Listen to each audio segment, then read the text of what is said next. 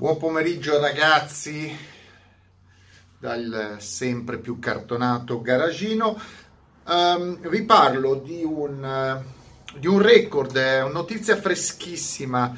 Sapete che ormai qua si va da un circuito all'altro, da un record all'altro, tutti i costruttori si sfidano in battere se stessi, battere gli altri, insomma non si capisce veramente più, è un caos perché poi ognuno fa i record dove capita. L'ultimo record che ha impressionato alcuni, secondo me, ripeto, non è più di tanto impressionante perché bisogna capire un attimino le dinamiche sia delle auto che dei circuiti, cioè capire dove le auto vanno ad affrontarsi come sono le auto è il record che ha stampato, eh, non è poi tanto, sì è un record, sì perché è il record delle trazioni anteriori, quindi è un record, al circuito di Bedford in Inghilterra la nuova Megane eh, RS Trophy R.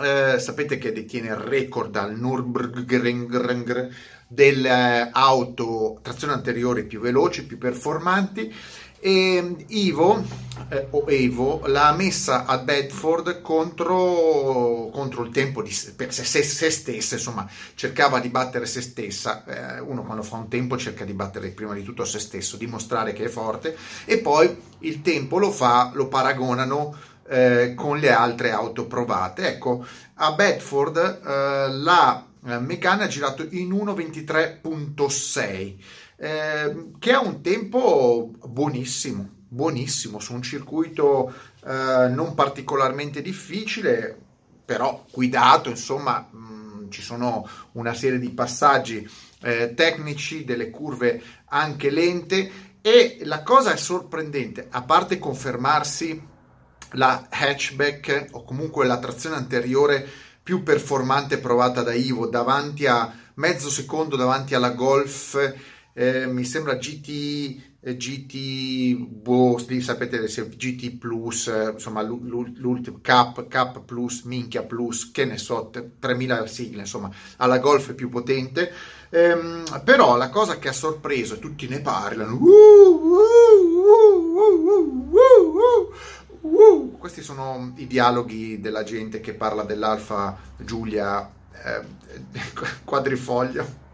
Cosa fare? Uh, fior, un sacco di discorsi. Uh, uh, ecco, ho finito i discorsi delle, di quelli della Giulia Quadrifoglio.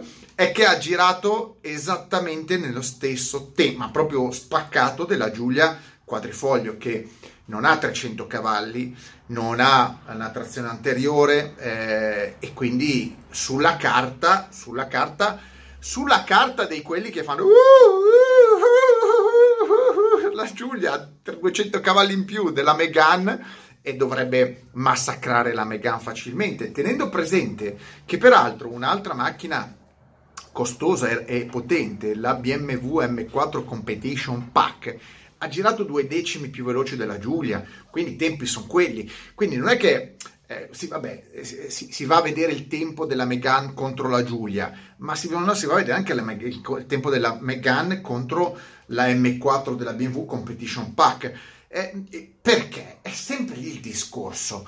Eh, la potenza non è tutto, non è tutto come ho detto, fattore, uno dei fattori determinanti è il peso. Su un circuito dove hai dei rettilinei esagerati servono cavalli, ma quando tu devi fare curve il peso è fondamentale. La Megane pesa molto meno di una, di una, di una Giulia o di una M4, eh, quello è la bilancia che lo dice. In più, se il pacchetto complessivo non è che la Giulia è un catenaccio, ma se il pacchetto complessivo della Megane è studiato per andare forte, quindi gomme, sospensioni, freni, eh, telaio, cioè è un'auto studiata per eh, muoversi bene, diciamo, in circuito, e il circuito non è con dei rettilinei alla Monza o non è Nürburgring, i tempi vengono fuori. Non, guardate, non, mi stupisco quasi che, che, sia stata dietro e non davanti. Ecco, nella mia testa, la mia testa direbbe che delusione. La Megane è deludente perché io pensavo andasse di più,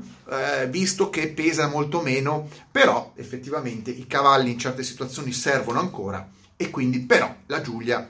Uh questa è sempre la gente che parla della Giulia.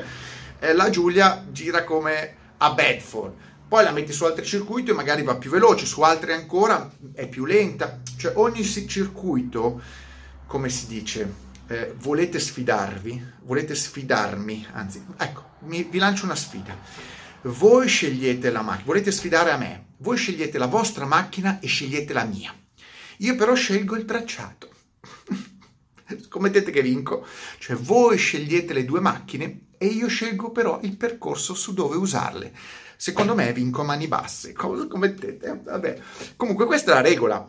Eh, il, il, circuito dove vai a mettere le macchine è sempre molto importante se le auto sono estremamente diverse. La Giulia non è uguale a una Megane.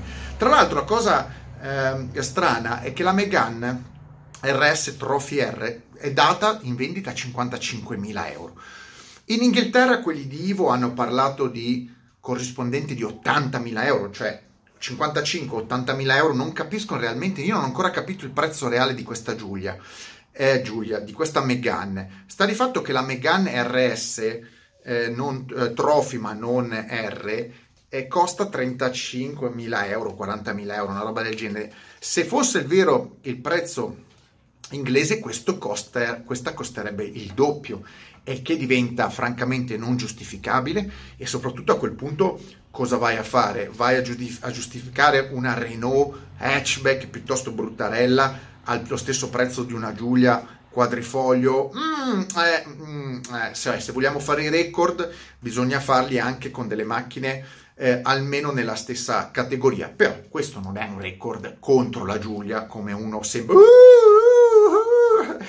Non è un record con la Giulia, è semplicemente un elenco di tempi che vengono fatti su un circuito. La Megane ha fatto il suo record come trazione anteriore che casualmente coincide con quello di una sedan con una saloon, una berlina trazione posteriore con 500 cavalli.